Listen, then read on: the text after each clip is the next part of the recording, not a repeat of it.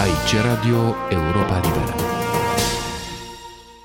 În martie 2009, regizorul Andrei Șerban a pus în scenă la Opera Națională din Praga opera Evgeni Onegin de Tchaikovsky, o versiune a operei gândită în Rusia lui Vladimir Putin și a cărei scenografie a fost semnată de Adriana Grand. Înainte de premierele celor două distribuții, care au avut loc la 20 și 22 martie, Andrei Șerban a fost invitat să vorbească la Institutul Cultural Român de la Praga și cu această ocazie i-a acordat un interviu lui Victor Eskenazi, care l-a întrebat pe regizorul român stabilit în Statele Unite cum vede confruntarea dintre cultură și politică. Nu am, am avut uh, șansa să, să fiu uh, într-un fel uh, la adăpost de această confruntare. Dar evident că la un moment dat confruntarea asta e, e obligatorie pentru că uh, chiar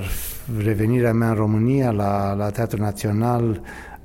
era și nu era o poziție politică. Am fost chemat de Andrei Pleșu, care era ministrul culturii pe vremea aceea și evident că am avut uh, carte blanche să fac tot ceea ce vreau să fac în, în teatru, dar uh, simțeam presiunea politică foarte mult, uh, care cu timpul a devenit din ce în ce mai uh, nefastă și um, evident la un moment dat simți chiar și în America, când lucrezi în America, că nu există acea libertate totală în care un artist este pe o insulă ca Prospero din Furtuna lui Shakespeare, în care poți să devii un fel de magician uh, într-o lume care este complet liberă. Nu trăim nicăieri într-o lume liberă. Deci oricând, oriunde suntem uh, uh, într-o tensiune cu uh, politicul, uh, să mergem uh, împotriva curentului, să mergem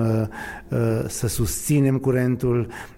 dar asta nu ne împiedică să încercăm ca artiști să ajungem la un fel de balanță, de armonie în care uh, să căutăm de fapt uh, ceea ce este esențial în viață, ceea ce este esențial în om, să trecem peste politic, să intrăm înspre universal, uh, înspre ceva care realmente contează pentru noi, pentru viața noastră, care ne poate ilumina, care ne poate ajuta să trăim mai bine, să vedem mai bine, să înțelegem mai bine. Deci pentru mine teatrul asta este. Teatrul este uh, un mod de a, de a ajunge la această formă de catarsis, de transformare spirituală uh, care depășește politicul. Mă gândeam că se vorbește foarte mult despre teatru în perioada comunistă ca despre un refugiu, dar dincolo de refugiu, senzația mea este că era vorba de o manieră de a face o cultură politică, nu credeți? Da, așa este, absolut adevărat, dar uh, această uh, cultură politică, uh, cei care uh, acceptau cenzura și cei care făceau jocul cenzurii și al comunismului erau evident atrași înspre o, o mediocritate din ce în ce mai evidentă, iar cei care se opuneau, cei care nu făceau jocul, și care totuși încercau să, să dinamiteze pe dinăuntru uh, tot ceea ce putea fi uh, provocat, ce, uh, ce putea scăpa cenzurii, erau de fapt adevărați artiști. Vorbiți adesea de factorul surpriză, dar pentru Evgeni Onegin, dincolo de surpriză, ce este această relație pe care o creați cu Rusia lui Putin? De ce și în ce fel? Pentru că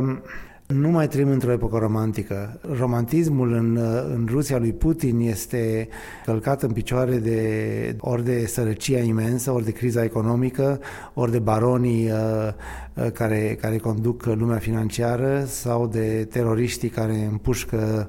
uh, pe stradă în, uh, în plină zi. Deci nu ne mai putem închipui uh, costumele acelea clasice, rochile acelea lungi,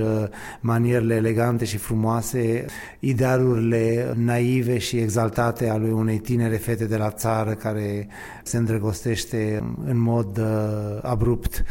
Dragostea, da, există și în lumea lui Putin și în, în, în orice societate există, dar în același timp trebuie să înțelegem uh, că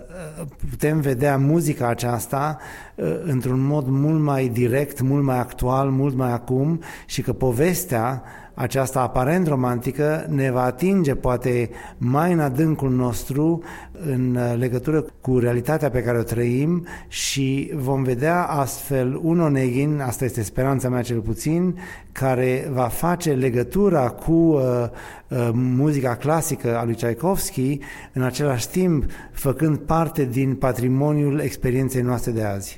Regizorul Andrei Șerban în dialog cu Victor Eskenazi la Praga în martie 2009. Aici Radio Europa Liberă.